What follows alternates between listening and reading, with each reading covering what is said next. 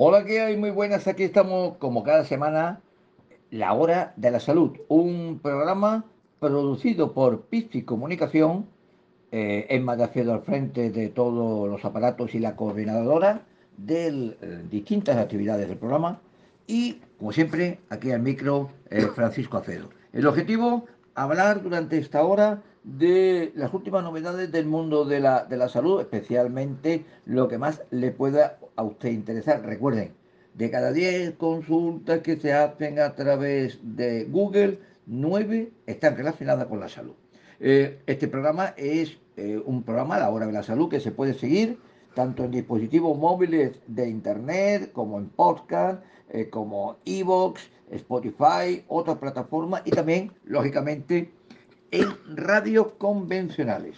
Salud, ocio y alimentación saludable. Hoy vamos a hablar de traumatología, vamos a hablar de medicina del deporte, vamos a hablar de hematología. También recordaremos que aunque estamos ahora en verano, hay que tener cuidado con el tema del coronavirus y también vamos a hablar de distintas eh, noticias relacionadas con los hospitales que tenemos de referencia en la zona de la Costa del Sol. La primera noticia es una noticia pues que no nos gusta dar porque están produciéndose este verano eh, distintos episodios de actuaciones, vamos a llamar, eh, totalmente eh, faltas de, civilidad con personal sanitario. El Hospital Costa del Sol la semana pasada tuvo que mostrar su total condena a la agresión sufrida por una enfermera de urgencia de este centro, que recordemos, el Hospital Costa del Sol está ubicado en Marbella y corresponde su área de atención pública a toda la Costa del Sol, desde Benalmádena hasta Marilva. Y por cierto, ya que hablamos del Hospital Costa del Sol, en este caso una noticia muy positiva. El proyecto saludable, una, una idea del área de dermatología que dirige la doctora eh, Magdalena de Troya, bueno, es desde hace varios años luchando por una correcta fotoprotección de nuestro cuerpo. Hay que evitar que el sol tiene muy buenos aspectos, muy buenas eh, soluciones, pero también un excesivo uso de los rayos solares genera una serie de problemas principalmente relacionados con el tema eh, de los eh, tumores. Recordemos que, como yo siempre digo, la piel tiene memoria y esto después te pasa el tiempo lamentablemente. Bueno, pues la noticia del proyecto saludable es que ha dado su salto a Cuba. Allí las autoridades cubanas están poniendo en marcha estas mismas características e ideas e iniciativas del proyecto que se centra en el Hospital Costa del Sol en área de referencia y bueno, iremos en un momento dando más detalles también. Ante verada, lógicamente, un pequeño parón musical.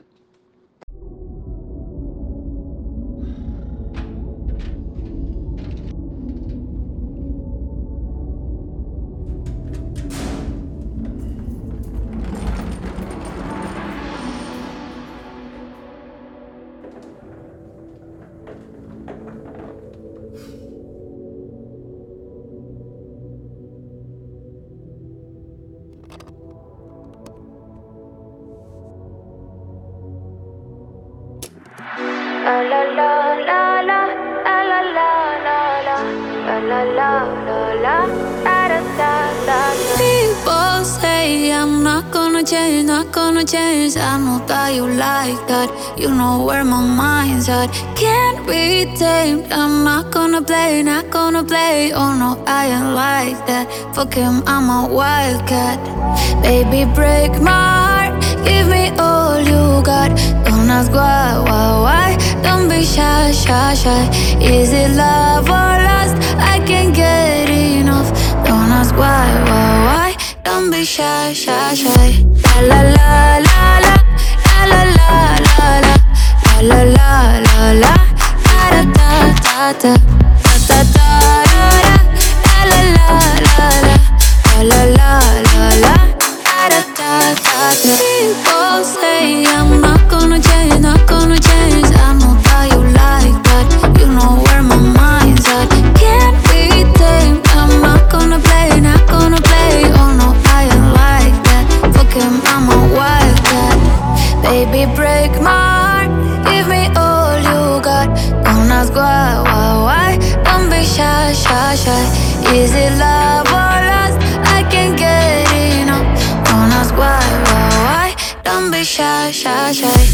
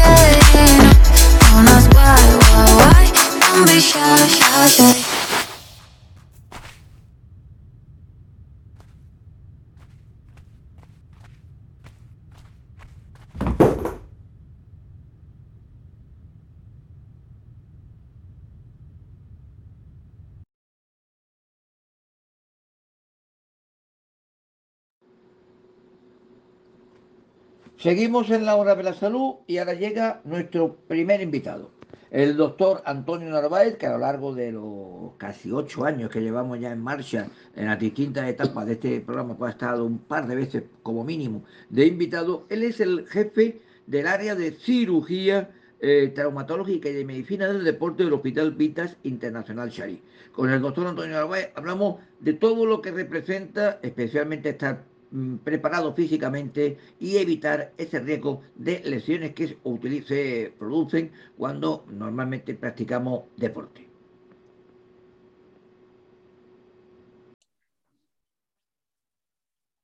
Seguimos en la, en la hora de la salud y bueno, vamos a hablar de un tema eh, que no es nada baladí porque lamentablemente por el tema de quirófano de vez en cuando hay que pasar cuando se produce algún alguna lesión eh, relacionada con nuestra, nuestro nuestras articulaciones. Y qué mejor que hablar con el doctor Antonio Narváez, jefe del Servicio de Cirugía Ortopédica, Traumatología y Medicina Deportiva, porque también vamos a hablar después de, de deporte, eh, del Vita San Internacional. Doctor Narváez, muchísimas gracias por atendernos, que sé que está entre faena y faena.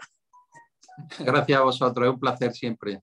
Bueno, eh, la, primera, la primera pregunta que vamos a intentar eh, iniciar la, la, charla es por la, las lesiones que se producen por el hombro, que parece ser que es una, una de las articulaciones que, más, más daños nos producimos. Eh, es cierto que eh, se están aumentando eh, este tipo de patologías en el tratamiento que vienen desarrollando allí en, Vitas. Efectivamente, la, patología del hombro es una patología bastante frecuente. Eh, de cada consulta de atención primaria, los pacientes que se quejan de dolor del sistema musculoesquelético, uno de cada tres se queja de dolor en el hombro. Estos pasan a las consultas de especialidad y al año de iniciar el tratamiento, si no se tratan, la mitad continúan con dolor. O sea, imagínese la entidad y la frecuencia de esta patología. Uh -huh. eh, es muy frecuente. Es muy frecuente y, curiosamente, se acude, se acude al especialista cuando tiene unos dolores, es decir, que no se puede, no se puede, o qué haríamos que para intentar eh, prevenir este tipo de, de, de lesiones que nos que no ocurren a lo largo de nuestra vida.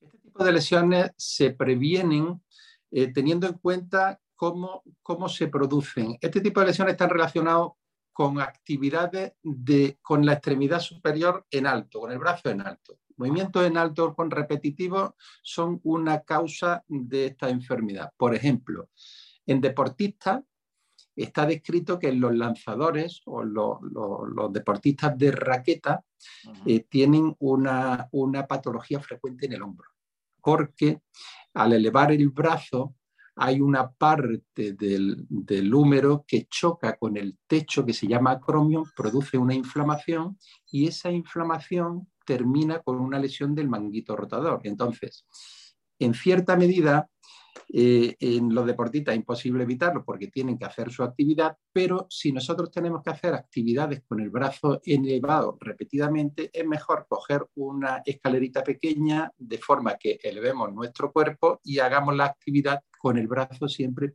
por debajo del hombro. Mm. Es una forma de prevenirlo. Eh, volviendo al tema deportivo, por ejemplo, los jugadores de baloncesto de voleibol, por no poner un, caso extremo, eh, son los más proclives quizás a este tipo de elecciones, ¿no? Sí, sí, los lanzadores son los más proclives, pero claro, eh, tenemos que tener en cuenta que los lanzadores, los, deportistas de que hacen baloncesto, hacen tenis y tal, tienen una preparación previa con una potenciación de los músculos del hombro que equilibran ah. todo en la mecánica del hombro y eh, la patología mm, eh, aparece, pero menos frecuentemente por este entrenamiento concienzudo que tienen previamente para prevenir estas lesiones.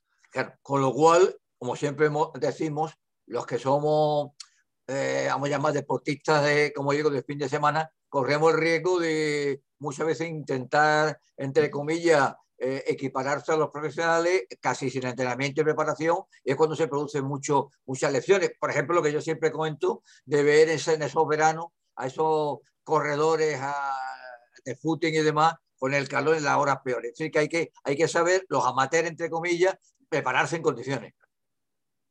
Efectivamente, el entrenamiento es fundamental para una actividad deportiva. No podemos iniciar una actividad deportiva sin tener preparada la musculatura y sin tener preparado nuestro organismo y nuestro fondo. Y eso se consigue con una actividad deportiva eh, semanal, un par de horas a la semana de gimnasio, natación, pilates, cualquier tipo de actividad que nos permita desarrollar la musculatura, su, su, potencia y su elasticidad para prepararnos para cualquier actividad tipo deporte de contacto, como el baloncesto, fútbol o deporte de raqueta o cualquier otra actividad. Volviendo a, la población en general, ¿cuáles serían las lesiones más frecuentes que hay eh, en el hombro? Las lesiones en el hombro más frecuentes depende del grupo de edad y depende del mecanismo de producción. Por ejemplo, eh, si son eh, mm, secundarias a un traumatismo, a una caída, a un accidente, lo más frecuente es la fractura del cuello de húmero y suele estar relacionado con huesos de una calidad eh, bajita, como pacientes osteoporóticos, por ejemplo. Si no es un, cuadro traumático el que lo produce, en jóvenes deportistas, lo que tienen actividad por encima de, con el brazo por encima del hombro, como los lanzadores, pues tienen más probabilidad de tener esas lesiones. Y en personas de edad avanzada, la patología más frecuente es la patología del manguito rotador. El manguito rotador son un conjunto de músculos que hacen que el brazo se eleve y rote y esos músculos son los que se lesionan eh, con más frecuencia en edades más avanzadas. ¿no? inicia siendo un proceso inflamatorio y termina con una degeneración de ese músculo y una rotura del mismo. Eh, ¿Cómo se tratan este tipo de lesiones? ¿Hay unas técnicas especiales para, para tratarlas? Eh, este tipo de lesiones se tratan eh, primero haciendo un diagnóstico correcto con los medios eh, diagnósticos de los que disponemos, que son desde pasando por radiografía, ecografía, resonancia magnética, artroresonancia.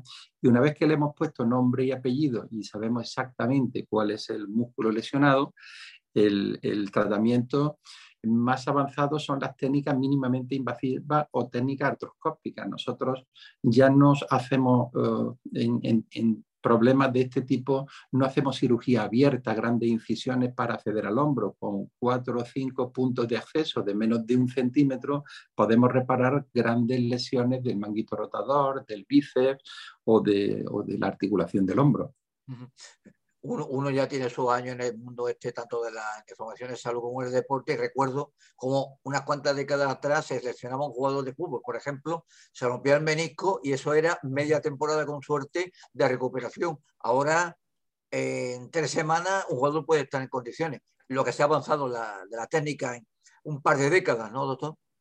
Sí, sí, se ha avanzado mucho tanto en el diagnóstico, en el conocimiento de la lesión, como en, eh, en las técnicas de tratamiento, técnicas mínimamente invasivas, poco agresivas, que hacen que la recuperación sea mucho más rápida. En, el caso de los meniscos, pues efectivamente, si es una lesión pequeña y hay que hacer una pequeña recesión porque no se puede suturar, la reincorporación es antes del mes a la actividad deportiva. Si tenemos que repararlo y la tendencia es a repararlo, se puede diferir un poco más de tiempo hasta que cicatrice bien esa reparación que hacemos del menisco.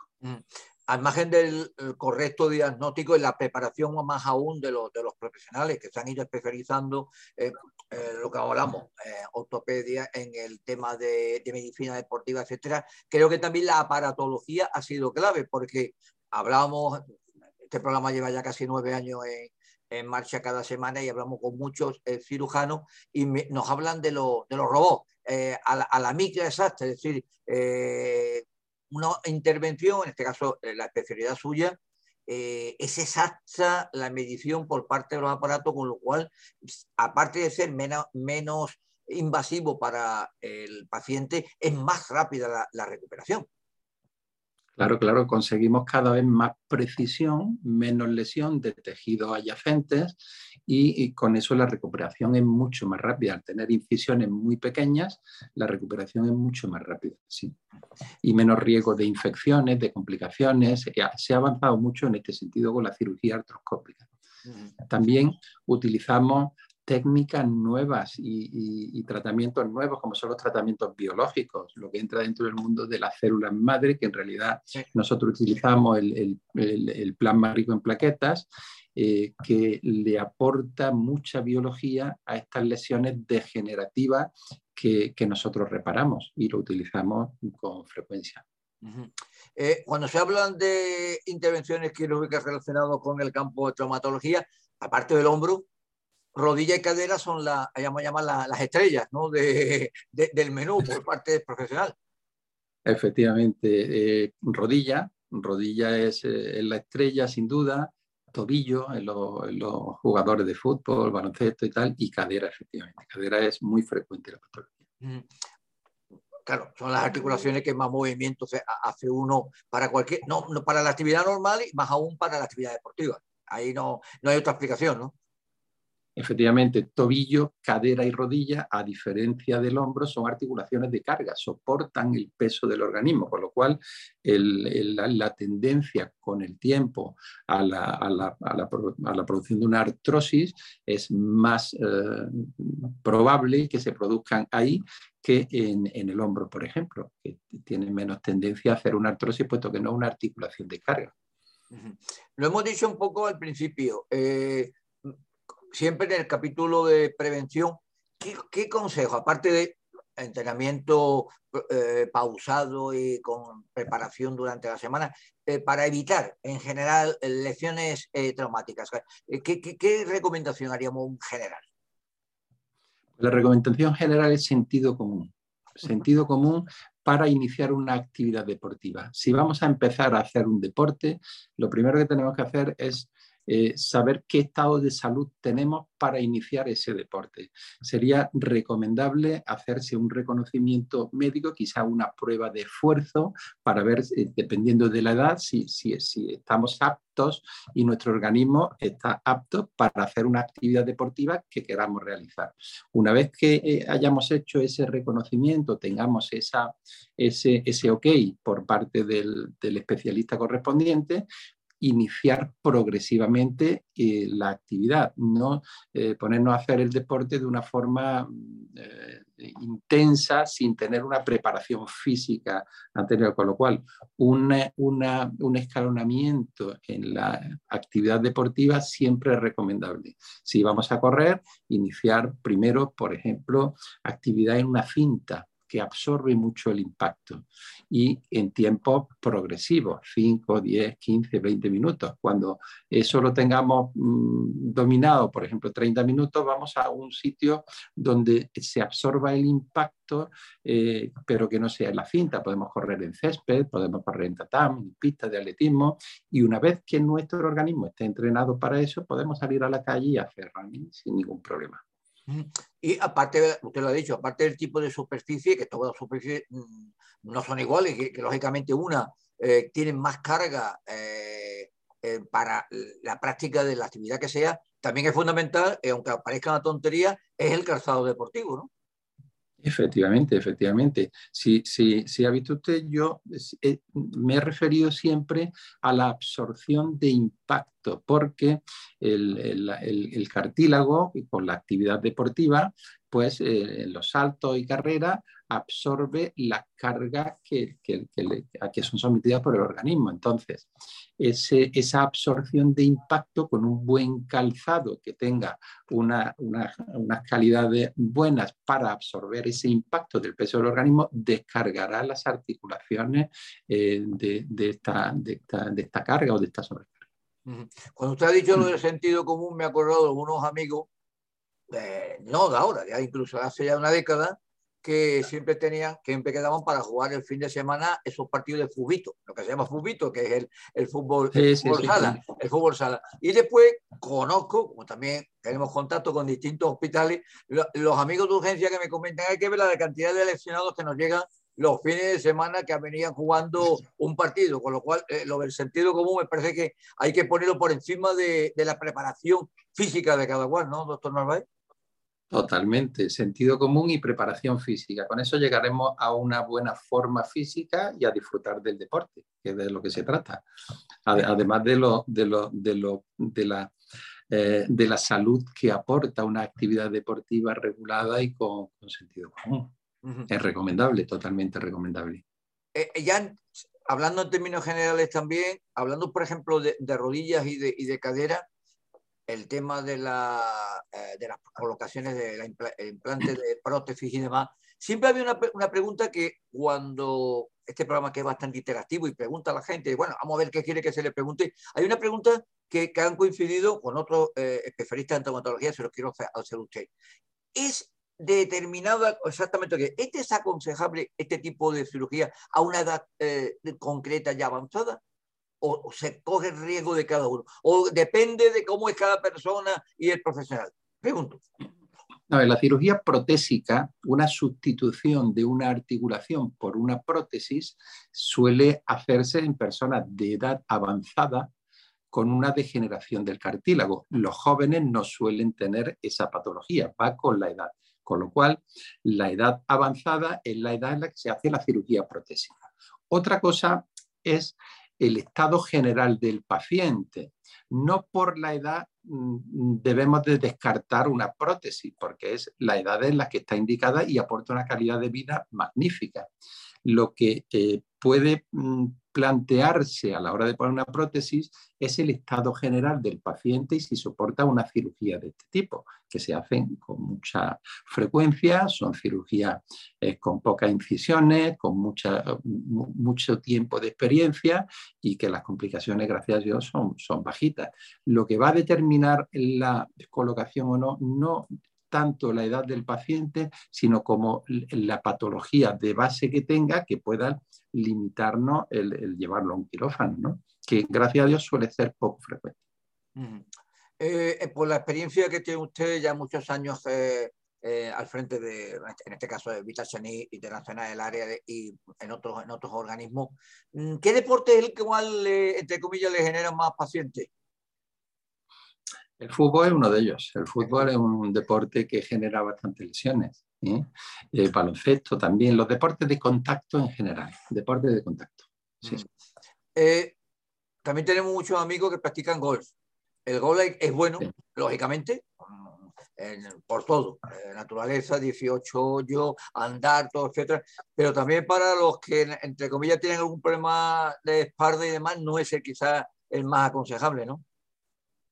Eh, el golf es un deporte magnífico y, reúne muchas condiciones, naturaleza, eh, grupo, eh, es un deporte que engancha bastante y, los las lesiones que produce el golf fundamentalmente en el hombro no son muchas y, a veces se producen algún tipo de lesión en el codo por, por, el, por el, impacto.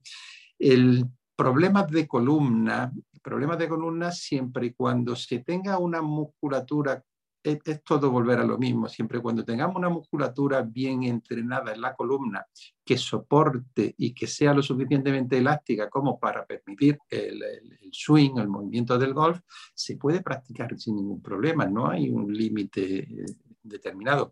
Otra cosa es que en pacientes que tengan patologías importantes, que, se, que le hagamos alguna fijación vertebral, sin duda va a perder elasticidad y va a perder rango de movilidad, pero siempre se puede adaptar con un buen entrenamiento. No es una limitación importante. Mm.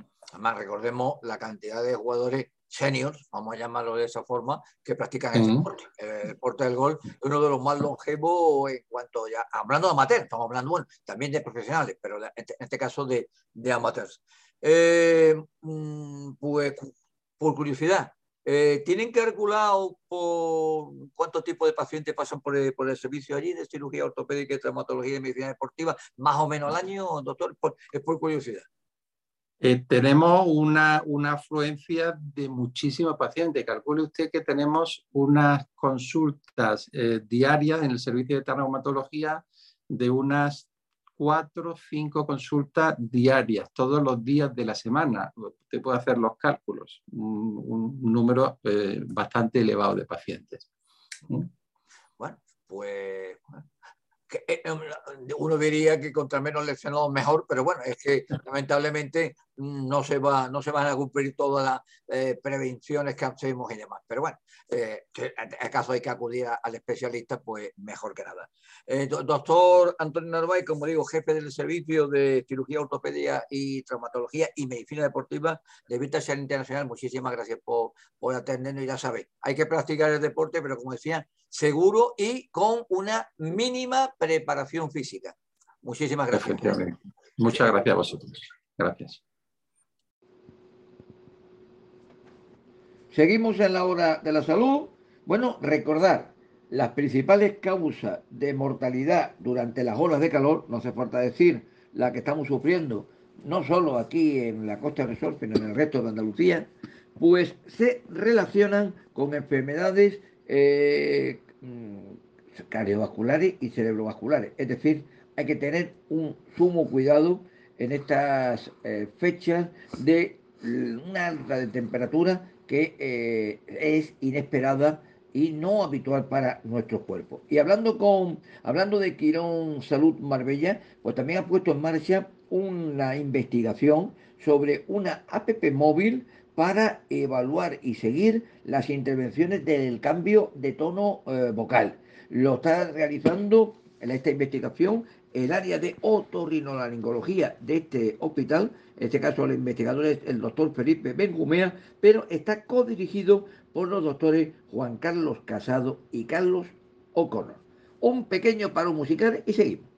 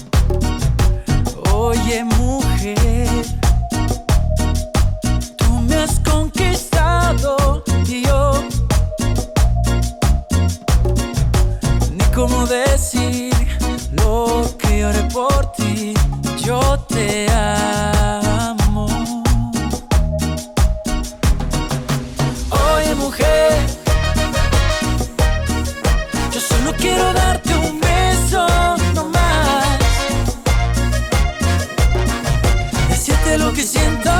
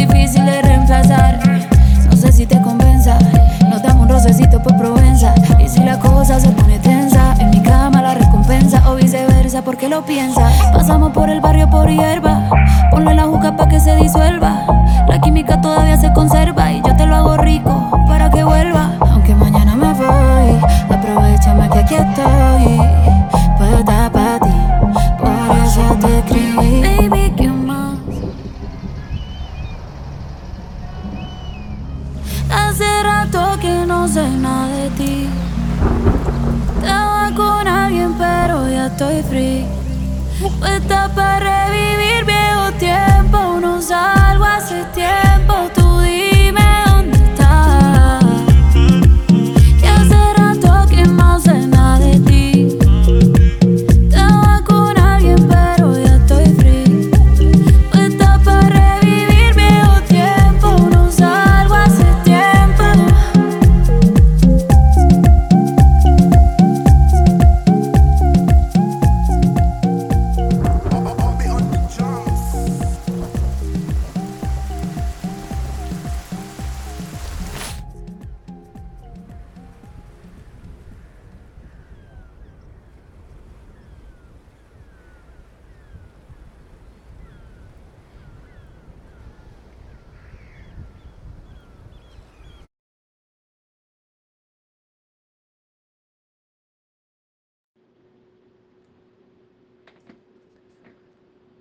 Estamos en la hora de la salud y nuestro segundo invitado del día es el doctor Javier Gutiérrez de Guzmán, jefe del servicio de hematología del Hospital Vital Internacional, con el cual vamos a hablar de mm, todo este tipo de problemas que hay, porque mucha gente nos pregunta las donaciones de sangre, las transfusiones, eh, los tipos de sangre más habituales, etcétera. Con él hablamos en esta interesante entrevista.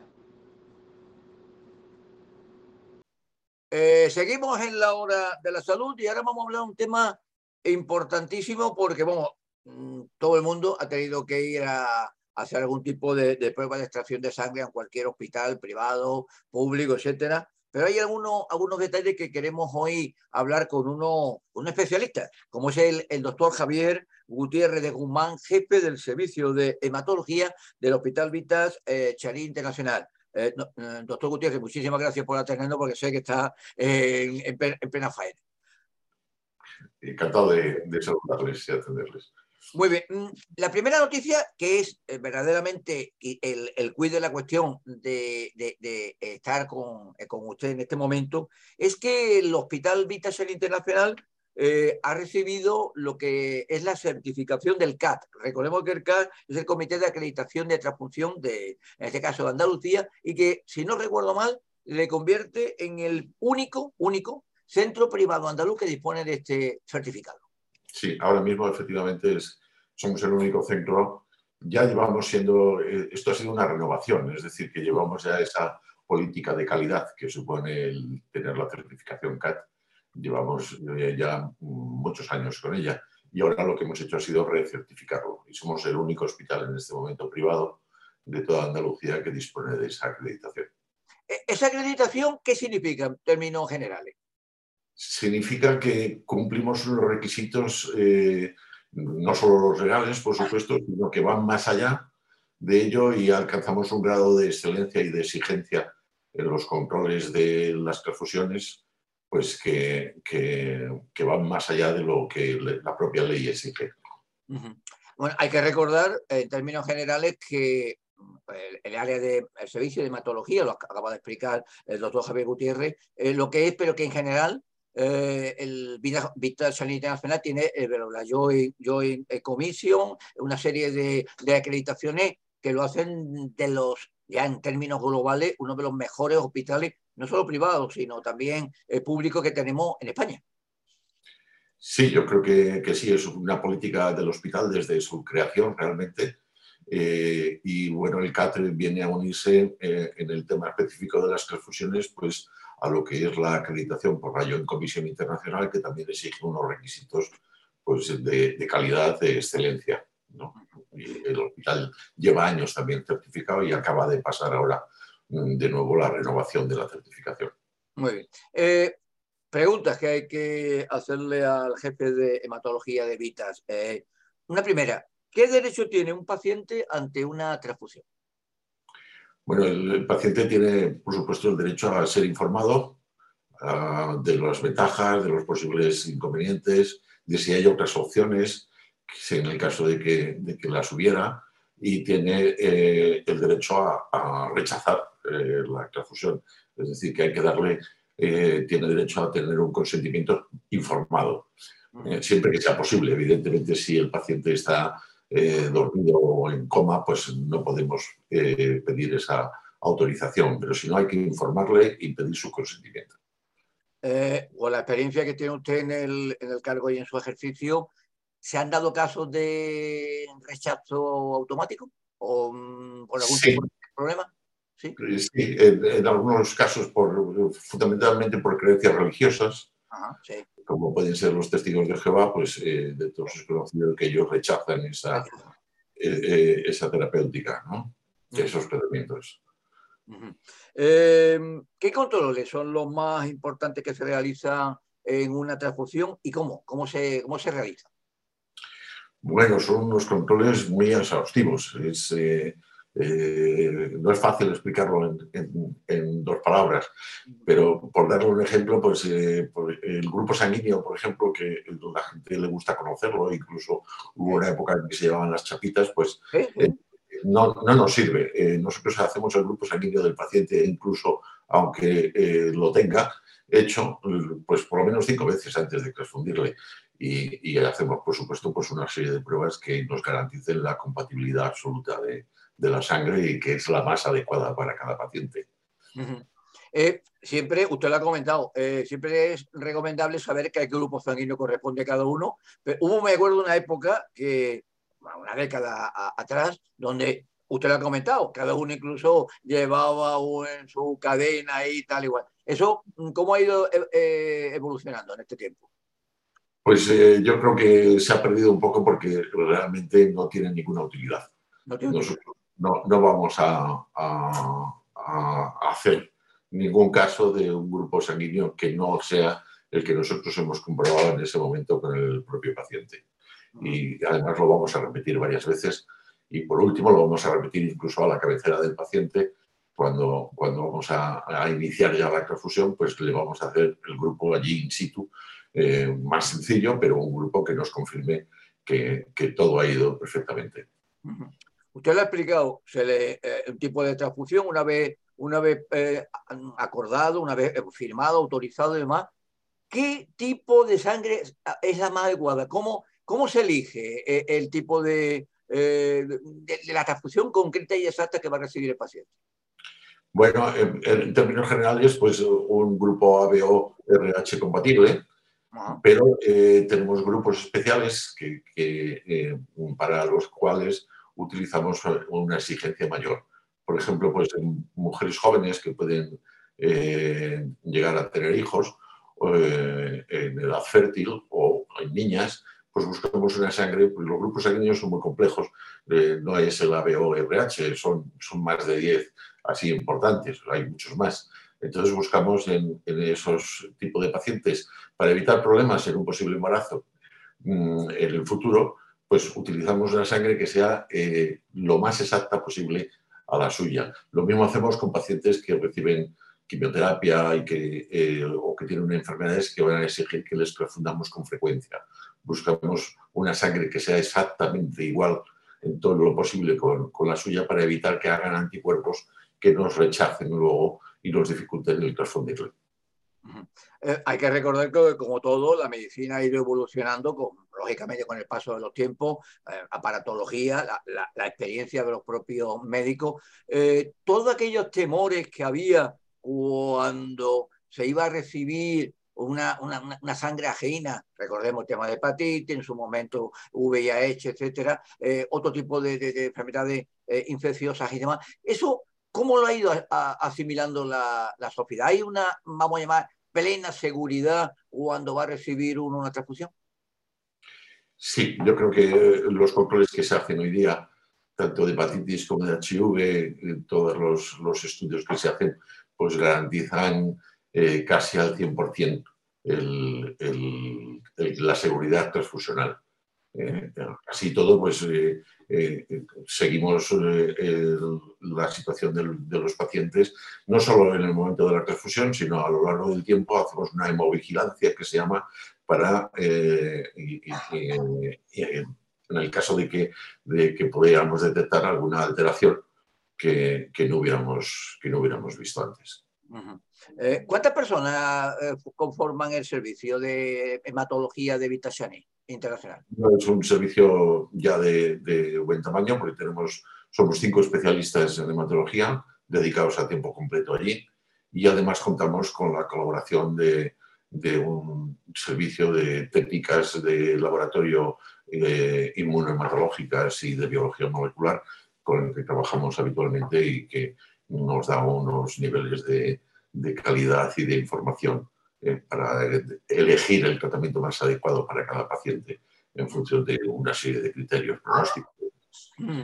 y, por supuesto, del diagnóstico. Claro, es que hoy en día eh, lo que es la medicina tiene que ser todo un equipo multidisciplinar, con lo cual eh, áreas pequeñas, servicios pequeños, sobre todo con toda la atención que tienen que ustedes requerir de cara al paciente, es necesaria una, una conjunción de trabajo. Sí, incluso en hospitales grandes no, siempre eh, eh, hacen ellos todos los tests, porque hay pruebas eh, muy específicas que, es más interesante y el, que haya un centro más de referencia. ¿no? De hecho, nosotros estamos incluidos en algunos ensayos clínicos a nivel nacional con la Sociedad Española de Hematología en los que enviamos muestras del paciente a centros concretos que son excelentes en esa técnica y, que nos hacen las, pruebas ellos mismos para, para el ensayo clínico, para poder tener la información precisa. Eh, ¿Qué destacaría usted de la actividad que realiza eh, y el servicio de hematología de, de Vita Internacional? Bueno, yo creo que destacaría pues, la, capacidad que tenemos para tratar todas las, enfermedades eh, oncohematológicas, las, las leucemias del tipo que sean, que son un número muy variado, los linfomas, los distintos tipos de linfoma, los mielomas, con las últimas mm, terapias y haciendo un tratamiento, buscando cada vez más un tratamiento personalizado, adecuado a las características de, y a los datos que tenemos del diagnóstico del paciente. Claro, el tema de la medicina individualizada, donde o todo nos sirve lo mismo para, un, para una misma persona, cada uno distinto. Claro, cada vez conocemos más detalles de, lo que damos el mismo nombre genérico a lo mejor a una enfermedad, pero conocemos más detalles que nos dicen que lo más adecuado para el paciente por datos biológicos, de biología molecular, eh, de marcadores inmunológicos, pues que va a responder mejor a un tratamiento que a otro. Y en función de eso, pues elegimos el, tratamiento que consideramos va a beneficiarle más lo, ha dejado caer usted, pero ¿qué tipo de enfermedades son quizás los que más eh, realizan eh, esta, labor previa ahí en el servicio? Perdón, no, he entendido. ¿Qué, tipo de enfermedades son las que podemos decir más, más requieren en este caso el tema de, transfunciones y demás? Bueno, pues eh, las más frecuentes pues, son las leucemias mieloides agudas y las linfoblásticas que reciben una quimioterapia hoy por hoy aun cuando ya acompañamos de inmunoterapia o de otras terapias más dirigidas, pues reciben una quimioterapia agresiva, como es la propia enfermedad, y entonces van a necesitar perfusiones con más frecuencia. Eh, y quizá también pues, algunos síndromes mielodisplásicos, que son procesos en los que hay un eh, envejecimiento, por así decir, de la médula ósea y no es capaz de producir la sangre en las condiciones eh, adecuadas, lo suficientemente bien. Eh, hay que recordar que eh, el Hospital Vita Internacional está en Almadena, que recuerde, tiene una, buena eh, mm, parte de, asistencia de extranjeros y es lo que quería preguntar. En este aspecto, cuando atienden a personas que no son en este caso nacionales, pues igual, no, no, no, hay, no hay ningún tipo de, de diferencia a la hora, ya no digo de enfermedad de nada, sino de poco de, de ser atendido o recibir la, información y demás. No, no hay ninguna, ninguna diferencia. Aparte de que, bueno, pues en el servicio hablamos inglés prácticamente todos, pues el hospital dispone de una serie de, personas que son capaces de hablar en, sueco, en, finlandés, en, distintos idiomas, en alemán, eh, que nos pueden servir de traductoras, o en ruso incluso, aunque ahora pues la presencia de rusos lógicamente ha disminuido. Eh, nos preguntaban algunos de los eh, seguidores a través de, las preguntas de Twitter y demás, ¿cuál sigue siendo el grupo sanguíneo más, generalizado, más, más común? ¿No ha habido variación en estos últimos años? No, eh, eso se determina genéticamente y bueno, pues el grupo más común es el, grupo cero, RH positivo. Es el, más frecuente.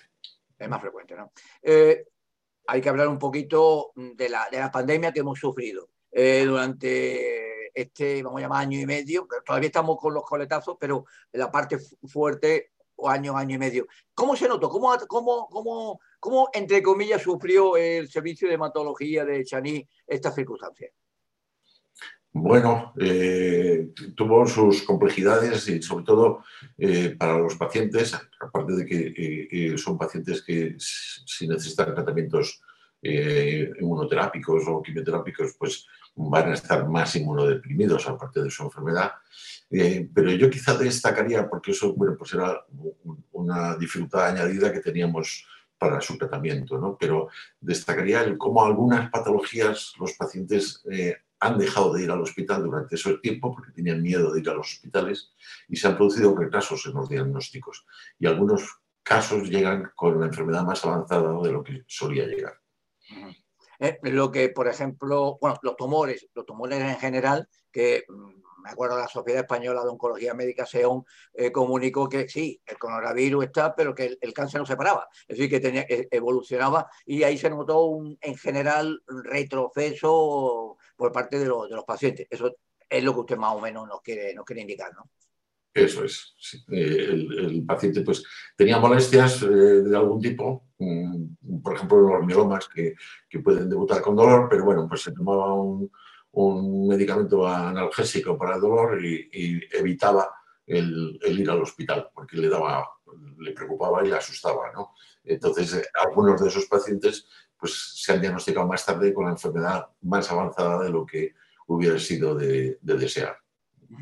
Eh, lo, ha comentado, ya estamos, ya estamos terminando la, entrevista. Ah, lo ha comentado usted, eh, el área de hematología de Vita Chanín Internacional está participando en distintos ensayos clínicos, creo que incluso internacionales, ¿no? Bueno, eh, básicamente los que estamos en, nacionales a través de PETEMA, que es un, apartado, una, una fundación de la Sociedad Española de Hematología, y ellos en ocasiones, pues sí, eh, eh, hacen un, trabajo colaborativo con, otros eh, grupos internacionales. Y entonces, en ese sentido, pues sí, también podemos participar en ello.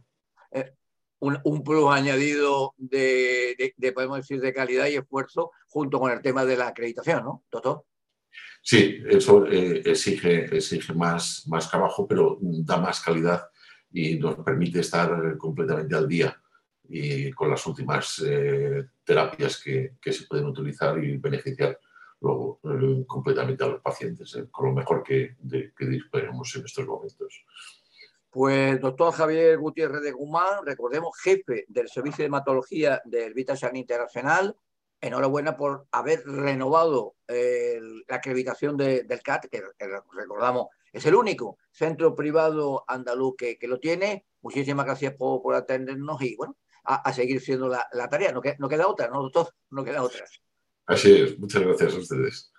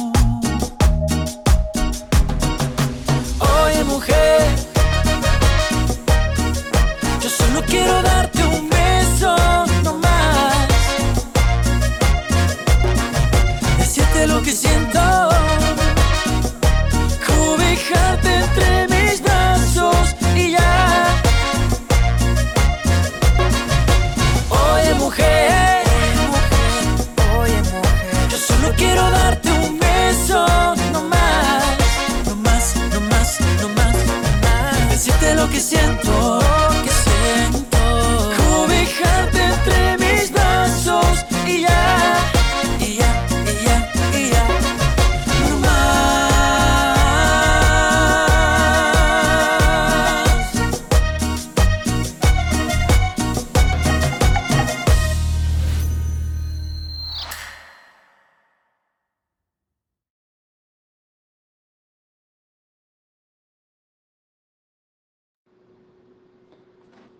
Y nos encontramos ya en la despedida del programa. Recuerden, como siempre decimos, que el coronavirus todavía sigue latente. En los últimos datos facilitados por la Consejería de Salud y Familias de la Junta de Andalucía se hablaba de nueve fallecimientos, 600 y pico eh, nuevos casos en la última semana en la provincia de Málaga, con lo cual hay que mantener todavía las diferentes distancias y más. Hay que tener cuidado todavía con, con este aspecto. Bueno, y lo dicho, antes lo hemos hablado en la entrevista y en los datos, hay que tener cuidado con el sol, que es un poquito peligroso en esta fecha y más en esta zona. Y recuerden, eh, ya volveremos con después de- del mes de agosto, volveremos con la normalidad del programa cada semana. Y recuerden que la hora de la salud es un producto de Pizzi Comunicación que está directísimamente coordinado y producido por Emma de Acedo y que aquí, con Paco Acedo al micro, pues se despide que pasen un mes eh, bueno de agosto y recuerden que nos pueden seguir en dispositivos móviles, en internet, en el sistema de podcast, en Spotify, en otras plataformas y también lógicamente en radios convencionales. Un saludo.